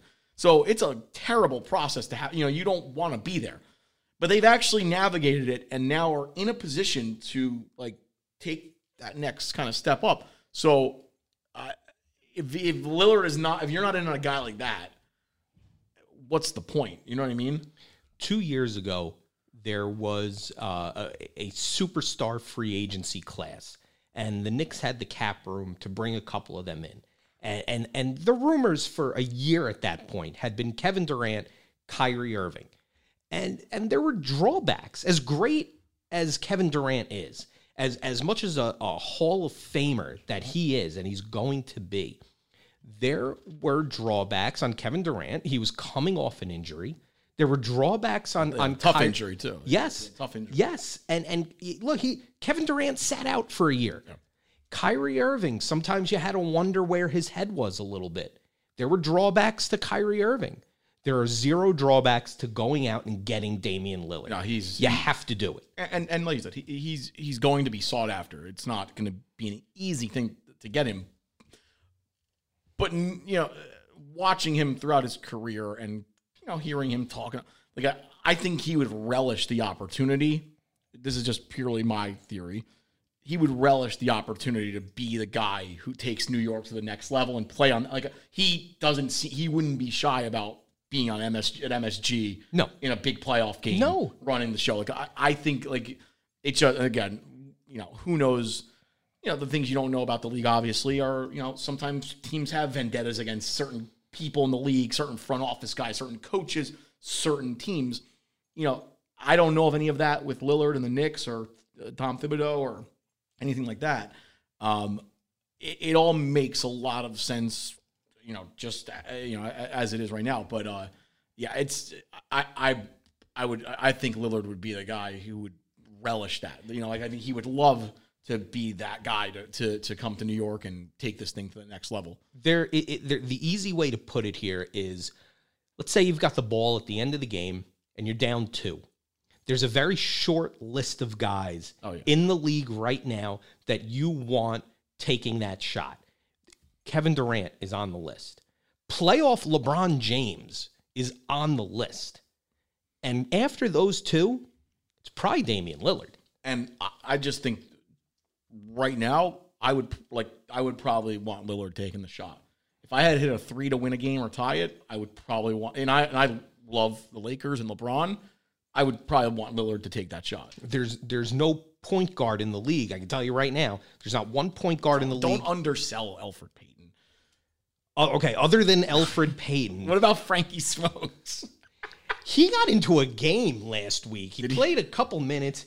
He ran around in circles. I can't believe that guy was a first round draft pick. I just absolutely horrendous. But basically, it's funny. That's kind of the- like after they took him, I feel like things started turning around. well, you know what the funny part is? Right? Like he he was a really horrible pick, but I think after that they started to sort. I think he was so bad that it forced them to have to sort shit out. But they took they took Frank Ntilikina. Sorry, they took Frankie Smokes. And I see I see the way you're looking at me when I don't call him Frankie Smokes. I apologize. I just love that. I'm fearing for my life right now. They they take him, and a day later they fire Phil Jackson. They let Phil Jackson run the draft. These were things that this team was doing that made absolutely no sense. And a year later, they they they they draft Kevin Knox, and Kevin Knox sucks too. Let's be honest. He sounds like a like a, a, a jobber in like the mid South wrestling or something. Like, Like like like here's Kevin Knox, and he's he's just gonna get his ass beaten by Doctor Death. or like yeah, yeah, uh, yeah, yeah. That, or, that's or King Kong Bundy. Eh, It just these guys were terrible, absolutely terrible. and, and and it's finally these were hopefully the last two draft picks of a. I'm, I'm going to use a nice word here. They were the last two draft picks of a woebegone era, era, Mm-hmm. Go. or error. There. Either one of those works yeah. and and whatever it takes at this point, Damian Lillard has to be the guy. It turns everything around. Yeah, I uh and again, I would I think you're going to start to see some buzz with all of this because I mean clearly like again, I'm somebody who's spent my entire adult life in media and news and sports and whatever else, like I would bet the ranch that that story was planted, like clearly, like and you don't even need to be, you know, doing, you know, you don't need to work in the industry to know that that was a planted story. Um, you know, and again, I, I understand, you know, Lillard's, you know, what he's trying to, what he's dealing with and trying to. He's got to save a little face here. I understand. I, I get it. I, I get the, the, the situation. You don't want to be an enemy to the city. Um, but you know, for him, and he's some, you know, again, he's somebody. I think it probably took him a lot to get to that point, to even have to like do that. But he, uh, you know, I, I, clearly he's frustrated. Um, I also know too that he's. I read an article too that he, um, he's had a tough year off the court as well. He lost some family members to COVID, I think all of these things are kind of all converging right now. And I think he's, you know, he's probably ready like for a change. That happens with guys. It happened. You know I mean? He's he's been with Portland. He's given everything he's had to to try to win a title there. It's not happening. And instead of going, you know, kind of moving closer to a title, they're moving further away in the prime of his career. So I'm, I get it. He's frustrated. Think about what you just said. He, we're, we're talking about a guy he's he wants out because he wants to win a title, and we're talking about the Knicks being a viable destination. and that's and and that's what's crazy. It is completely flipped, which shows you the Knicks have finally done it the right way. This really awful process of getting out of salary cap jail and, and no draft. You know, Phil Jackson's thing. They never seem to have like first round picks, or if they did, they just blew them. You know what I mean? Like it just there, there's you know the, the history is is you know rich with all these stories, which are and I know some of them are now documented on the Knicks that podcast.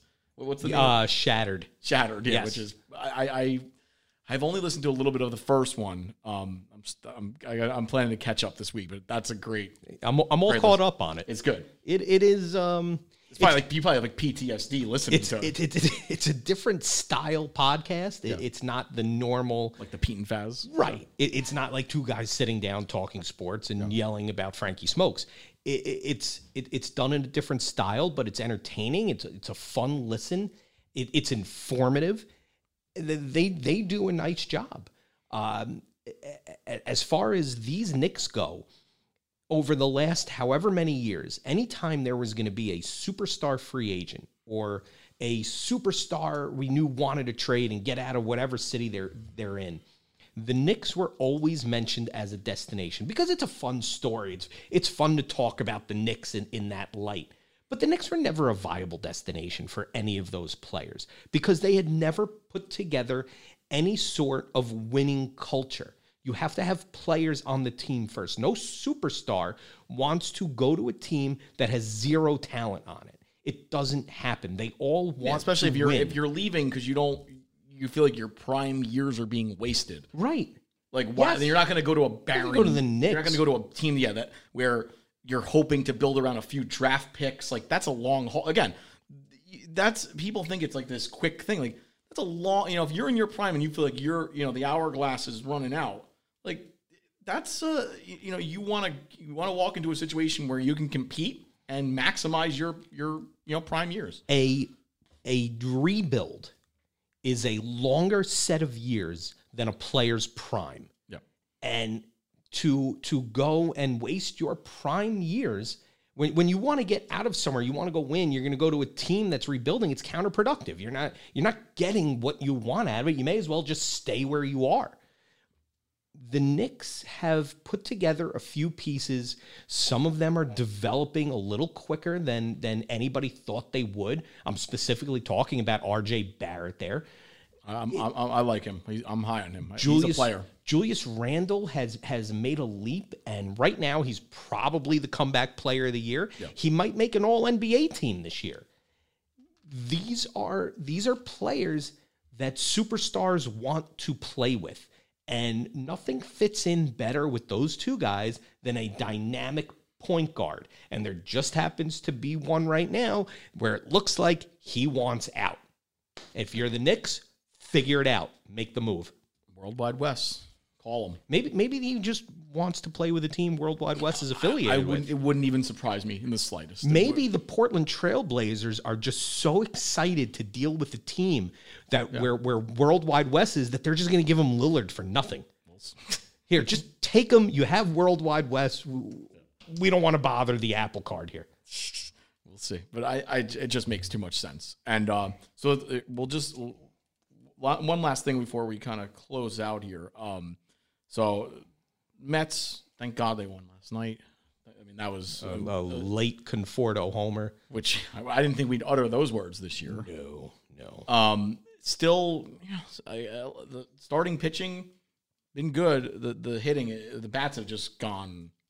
I mean, dormant, Silent. dormant, silent, quiet, whatever you want to call it. Um, yeah, it's uh, and specifically, I mean, look, I, I didn't want to be overreactive, which again is it's always a weird dynamic. I'm sure you deal with this too when we do these. It's like the whole sometimes the you know usually overreacting is rewarded in like broad in sports talk and podcasting, but I don't, it's not my nature. Francisco Lindor, I've given a long leash to. I mean, I, I he's easy to root for. I like his personality. I, I, I like how he plays the game and everything. He has a history of success. Yeah, he's been good. He's you know a young shortstop in his prime. He's the type of guy, you know what I mean? Like it's a no-brainer that you would want to build around a guy like that. Uh, the the bat has just not been there. I mean, it's just He looks lost. he looks lost. Um uh and you know, this is about the time where yeah, you you might start to get a little worried like okay, like you know, we've seen guys flame out in New York before.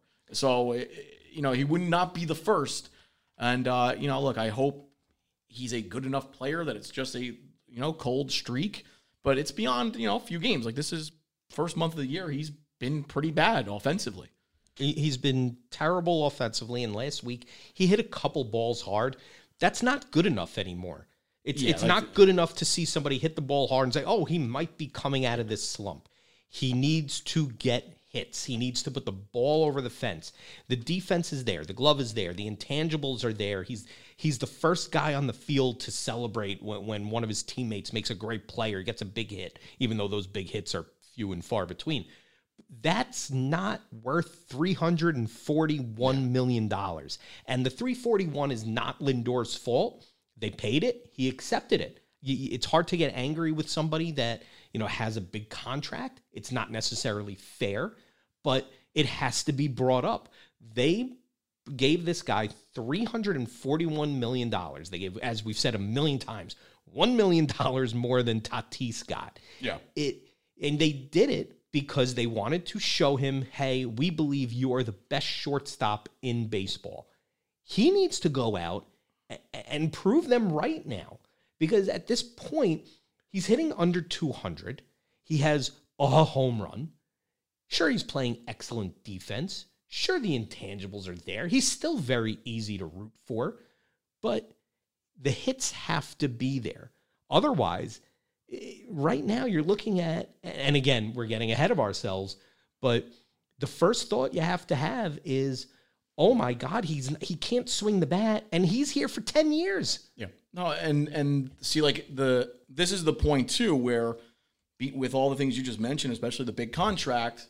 I mean, look, the one benefit he has right now is that there isn't allowed to be a, a, a full house. So he's only dealing with a couple thousand fans booing because right now, you know, if there was forty thousand people there, he would probably be dealing with twenty five thousand people booing him right now. It's coming. So, and that's usually when the guys start pressing, and then you really get to see who is mentally built for New York or not. When you need, you know, you go through that kind of like that roller coaster. The guys who grind through it become legends in New York. The guys who don't become the cast offs and the, you know, flame outs and whatever. But yeah, I mean, like the way this is structured with, with the money he, he, he was, you know, uh, given, I mean, it can't fail. So he needs the, the one thing I will say about it, the, the mentality with, with Lindor is that yeah he has clearly struggled. He knows it. Everybody knows it. I I respect that he has not sulked in the field. He's still the kind of positive guy around the you know the team. He's getting everybody pumped up in position. His defense has been outstanding. You know all the other stuff he's done well, and you know and, and teammates seem to love him. That's all good stuff. And you know like you think of guys who have flamed out, like you know, for some reason when, when the sulking, it's because I just saw his name the other day with he had an issue with Major League Baseball is Roberto Alomar, Yes. and that's the Yes. first kind of guy that comes to mind with just when it's not going his way at the plate, it, everything else is done. He's not talking to people, is sulking around, and you know, like so, like whenever I think of like especially middle infielders, that's the first guy that comes to mind. That's not happening with Lindor, which again shows he's got some integrity and, and and you know some of the mental stuff you want. But still, three hundred forty-one million dollars Got a hit. you got to hit. I mean, we can't be talking about that. He oh he hit a few balls hard. And I understand what you, I'm not. I'm saying like that's he's just he, It's not good enough. it's not good enough. You can't have somebody who's expected to produce elite level, you know, kind of production. Um, we can't be talking about, you know, that he's hitting the ball hard. He needs to be. I mean, he needs to deliver. There's really no middle ground here at all. I, I don't know if he has to sit down for a couple days or, or whatever it might be. Uh, get him away from baseball. Again, it, it's not affecting the the other aspects of his game, but to have this superstar that you built your entire offseason around and the, the the the exciting thing about this past offseason was that it, it- you know Steve Cohen's coming in. They're going to go get somebody. They're going to bring a superstar in. Who's it going to be? And there were there were a lot of names out there. And you know, and and and, and we know them. There, there was George Springer, there was Trevor Bauer. There were a lot of guys they could have brought in. The the other guy they could have traded for was Nolan Arenado. You knew he was leaving Colorado, and he, I always liked him. Yes, and he's another guy where his glove is unbelievable at the position he plays. But he's a middle of the order hitter. Maybe Lindor's more of a top of the order hitter than a middle. But you went after Lindor specifically because he plays the premium position. He, he's your shortstop. And because of that personality that that you believe he can bring to New York and be successful. Thus far, I don't, I don't care about your personality. I don't care about your glove. You've been unsuccessful right now. Yeah, and that's the if you you know continue to hit basically under 200 or whatever. Um, he's at today. I, I'm- I don't even know his what what is it? One is like 182 or something. It was something along those Yeah, lines. It's under 200. you know, yeah, all the flair and all the fun stuff. That's Don't work. especially here. It's just uh, that's and and not only does it not work, it will people will resent it if you're hopping around and having fun, then laughing it up while not hitting. You know what I mean? So he's this is look in you know if, if optimist Matty Faz would say, all right, it's good to have him put through this test right now rather than you know September. But again, but I also don't know. I, I mean, he his track record would suggest he will bounce out of this. But I don't know. I I, I don't know him. But his swing doesn't even look good right Yeah, now. it's It- all messed up. it's- It's, all messed up. I, he looks like a totally different player than the one that was in Cleveland. And we keep talking about how, well, there, there's only a few thousand people there right now. He's not getting those boos of a, from a full house. The people are coming. You know, every every few weeks, you know, they're they're expanding this thing and they're allowing more and more people into the building. At this time next year, and, and look, it, it's always hard to go to a new team. I don't I don't get involved in that. Well, it's hard to go from one league to the other. I think that's a load of garbage. These teams play against each other all the time now. Yeah. That that idea's got to go away. Yeah. But but yes, it, it is a new team. You're adjusting to a new lifestyle. I, I'm okay with all that. There's an adjustment period there. It took Carlos Beltran a year here to really adjust and, and become a superstar for this team. And maybe Francisco Lindor does the same thing. But if it takes longer than that, I can almost guarantee you that a year from now, you're going to have a full crowd at Citi Field. And if he goes out and he hits 215 this year with 12 homers and 50 RBIs, he's getting booed on opening day by about 50,000 people. Oh yeah. Oh yeah. No, he's uh look, you know, he didn't get out of the gates quick. So now he has to deal with all, you know, we kind of look, in every topic we've talked about today, in some form or another, the whatever you want to you want to call it, the passion, the wrath of the New York fans figures into all of it. Yes. So you know, like if he came out and, the, and the, if the Mets were five games on over 500 and he's hitting 340, he's getting a grace period. You know, he that now when you he's not doing that, he's and he's not, and, and if even if he were being like putting up average numbers, he'd probably still be given the benefit of the doubt. That's not that's not the case. So you know when you hit under 200 for a month, and you're at, right after you sign a 341 million dollar deal, now the the negative side, if you want to call that, of the New York market and fans, that's starting to churn up, and that base of people are starting to get riled. The name I always go back to in a situation like that, Mike Piazza came here and was hitting over 300 as a Met in his first year, getting booed. And I'm, I'm still not sure why, but but but it happened. And if, if if Francisco Lindor, or if anybody thinks Francisco Lindor is going to get some different kind of treatment, they're out of their minds. No, it's yeah, you could smile all you want. It doesn't matter. It- It'll probably again, it'll probably piss off people more because they would probably want him to just be like, well, maybe he should stop smiling and maybe you should stop hitting your microphone. I'm Wow. sorry, I'm not. getting violent. Mad Dog Russo stuff. Um, you know what I mean? But uh, like that'll it'll start getting interpreted like that. That he doesn't care. You know what I'm saying? Like these are Sure. the things. Why why are you happy? when you're not hitting or not winning or both, these are the questions you now face. So now he is he's being he's going to be thrown into the fire now un- until he gets it turned around. We were talking before about Jet fans not having any patience. The Met fans are the same way. Oh, yeah. A- And and again, got to show some patience here. But Francisco Lindor is is very different from Zach Wilson. He's coming in as a superstar. He's coming in as a guy getting paid three hundred and forty one million dollars over the next ten years. You have to produce from day one, and he. Eh, well, We already know he didn't produce from day one. He's got to start turning that around because those crowds are coming. And he didn't seem too happy about getting booed last week. He had a couple comments about it, and he, he didn't go off the charts with it. But but you can see it bothers him a little bit. How's he going to feel with a- a- the difference between a few thousand and fifty thousand?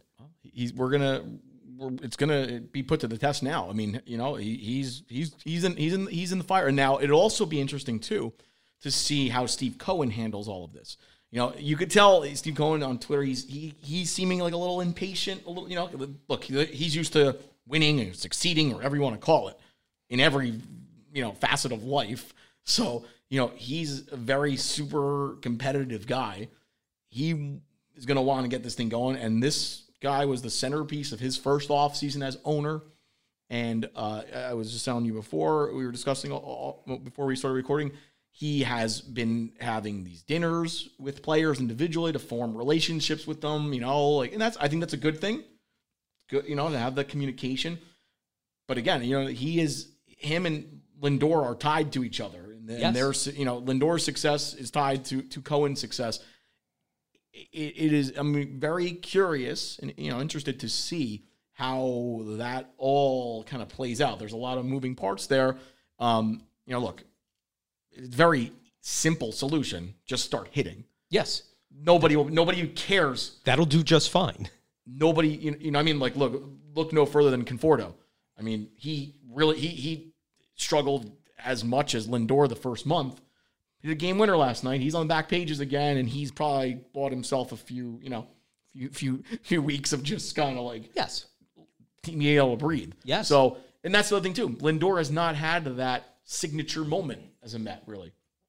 You know, he's he's uh he's ne- he hasn't had that, you know, that that big, you know, I mean, he, he ha- he's been involved in, in a few things, but not like the you know the the huge huge huge moment yet. And he's just uh yeah, it's uh it's gonna be a, a tough go of it until he starts hitting. I mean, I, again, historically, you would if you look at him throughout his career, you would believe that he will snap out of it. But yeah, his swing looks looks messed up right now. it doesn't matter how much money Steve Cohen has.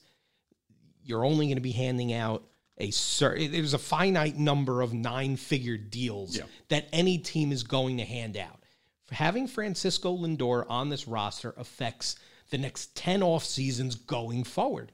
So you're, if if he can't hit, you're not going to bring in another three hundred million dollar player to try and balance that out. It just doesn't happen. It has to be Lindor, and he has to he has to find a way to turn this around. Otherwise, the Mets have a major issue on their hands. No doubt about it. Uh, and uh, really, I mean, that's it's as simple as that. Like, yeah, if he he everything runs through him for the like you said, the next decade, everything runs through Lindor. So this is not this has gotten off to as bad of a start. I mean, you know, luckily the team has won a, a little bit, not great, been all right, but They've lost more than they've won. and I'm just I just mean it hasn't like if they were six games under 500 and he's not hitting, it would it's viewed a, a bit differently. But And it helps that everybody else in the division is losing also. Yeah, so and you know, and other guys in the Mets haven't hit. I mean, Conforto literally until yesterday, you know, not much. Gave you nothing. McNeil has given you nothing. So it's you know, it's been viewed as the whole kind of the whole offense is basically Dom Smith has given you nothing. Yeah. So, you know, he he it's not like he's the one guy who's not hitting. I'm not excusing any of it. It is all looks terrible.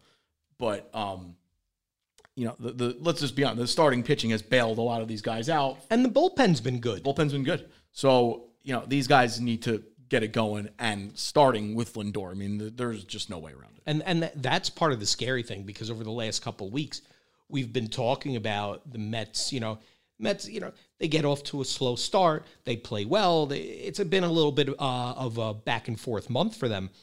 But we kept saying that. Look on the bright side is that Noah Syndergaard is coming back, and Carlos Carrasco is coming back, and Seth Lugo's coming back. None of those guys are going to help the bats. Yeah. Somebody's got to hit. And that, yeah, and that's as simple as that. Uh, and the the pitching is more than holding up their end of the bargain, and I think will continue to be a strength and a you know bigger strength as the season goes on. But yeah, the uh, the the offense right now is it's inexcusable, and uh, yeah, the Lindor is you know number one uh, in, in you know people who should be held accountable. And here's where here's where it gets scary for this offense. If if, if these guys don't turn it around, is last night. Sure, they they went and we're recording this Sunday, May second. So Saturday, J.D. Davis comes out of the game. He's hurt. Brandon Nimmo comes out of the game. He's hurt. The, these have been the two guys that you've been a- that have done everything they can to carry this offense. Yeah. Luis Guillorme, who would be playing third if uh, if JD Davis didn't uh, if JD Davis can't go. Luis Guillorme goes on the injured list the other day. The things are getting very very scary for this offense and this is going to have to be the time we always talk about it. You got to pick your teammates up. It, it, every successful team does it now is the time that that's going to have to happen and look no further you have to look to your superstar the guy that's done it the last few years you got to look to francisco lindor and so far he hasn't shown that he can do it as a met No doubt. And uh, the the grace period is over, so he's now he's in it. And uh, should we close with the quick thing on the Yankees, or are they too boring? Uh, you know, I will say we've we've called them boring, but they have gotten going a little bit more the last. I feel like the last week or so they, they they've looked, you know, again with them, you know, like record wise, they'll kind of be there, I think, but Ugh. The eye t- they they look like they got a little more energy and a little more kind of stuff going. Well, they but- they they got what they needed. You know, they got to play Baltimore yeah, like, and and that's Detroit. yeah, yeah. It's I mean, But they, but they needed that, and and you can't help who you're going to play. You got to just beat whoever's you know standing in front of you. And they beat Baltimore and they beat Detroit, and and they got good. They've had good pitching performances, especially out of the starting rotation for a week. Uh, the the bats have been there over the last week. We're going to see what happens with this team as as the competition gets better because it doesn't get a whole lot worse than Baltimore and Detroit. Let's be honest. As this game's going on behind me, and I keep turning around and look, but the the, the Yankees are the Yankees. There there still has to be some kind of spark. And I'm sorry, trading Mike Tauchman last week. That's not the spark. You're, that's not going to spark you to to win the division. Yeah. Uh, do I still think they're going to be there? We've been saying it for weeks. Yes, I do. I do think they're going to be there. I think these bats are going to carry them, but they're still just so boring. It is. It's uh but I will say for on for for them uh you know the the the positive is that Gleyber Torres has gotten going a little bit more. I think you know he And then they took him out of the lineup yeah, today. which didn't make any sense. But uh and some of these pitchers, you know, like they're, relying on a lot of pitchers having better performances than the last year or two. Kluber is starting to, to pitch well. He, he's looking all right today again. Domingo Germán pitched well. He pitched better, and uh, Jameson Taillon pitched well. So if the if those pitchers get in a groove, then yeah, then they're a tough team to beat. But you know, because the first few weeks, the, the pitching after Gerrit Cole looked very shaky at best, and the offense looked lifeless, anemic, whatever you want to call. it, You know, a few outside of a few solo homers. Um, so you know, they, they, maybe they're getting a little bit more going, but uh, Sometimes those wins can spark you. And yeah, beat up on Baltimore a little bit. beat up on Baltimore, beat up on Detroit, and and maybe get your confidence going. Maybe maybe get some of that New York Yankee pinstripe moxie back. But it, it just they're so boring. Yeah. Well, I think that's yeah. I don't really have much to add on them. God, suddenly I want to take a nap. Well, I think I think this is a good place to to to wrap it. Um, you know, so we'll we'll see how the, the Yankees and Mets shake out over the next few days. Uh, probably record another one of these midweek. Um, but yeah, glad to, you know both both uh, New York teams very good on the draft. I think so. I mean, I think they both did what they had to do, and you know, you move this thing forward. Knicks definitely uh, should be in the mix if Lillard becomes available. I Nick's think- in the mix. Nick's in the mix. Um, you know, and uh, yeah, Sounds like the uh, the opening song for the Pete and Faz show. we no, we, we- are anti-entrance intro music. No intro music. We're the late no, 80s. it's like Chris Candido. No gimmicks necessary. we're the we're the late 80s Andre the Giant. I love it. Um, check us out at Pete and Faz on Twitter. Pete, the Pete and Faz Show now on uh, Facebook. We have our email address. Was it Pete and Oh god, I got to look this up again. Faz? Show? I don't know. Oh my god. It's it's just there's so many things I can got a lot. barely remember what I had for breakfast this morning. At WGBB Sports Talk, you check out our, our show with Zack Rosenblatt last week, which kind of foreshadowed a lot of how the the Giants draft at least shook out. So um, Pete and Faz show at gmail.com. there you go. You heard the man. So did lots of different ways to, to hear everything we got going on. And, uh, you know, this is podcast available all across all platforms. Like it, share it, do whatever, all those things. So that's about all I got. We, we went, this is a marathon, two hours. Pete, Pete Feldman in the uh, lab here with me. I'm exhausted. I know you. I'm used to I'm used to being uh, solo in here and like being like a hermit. So it's nice to have uh, people. I, I, listen, I'm used to doing these without a shirt on. This is this is a different this is a different Well, experience. Good thing you got the shirt on today. Um, well, good fun as always, and uh, we'll be back later on this week and uh, chop it up again. Been fun. Take care, everybody.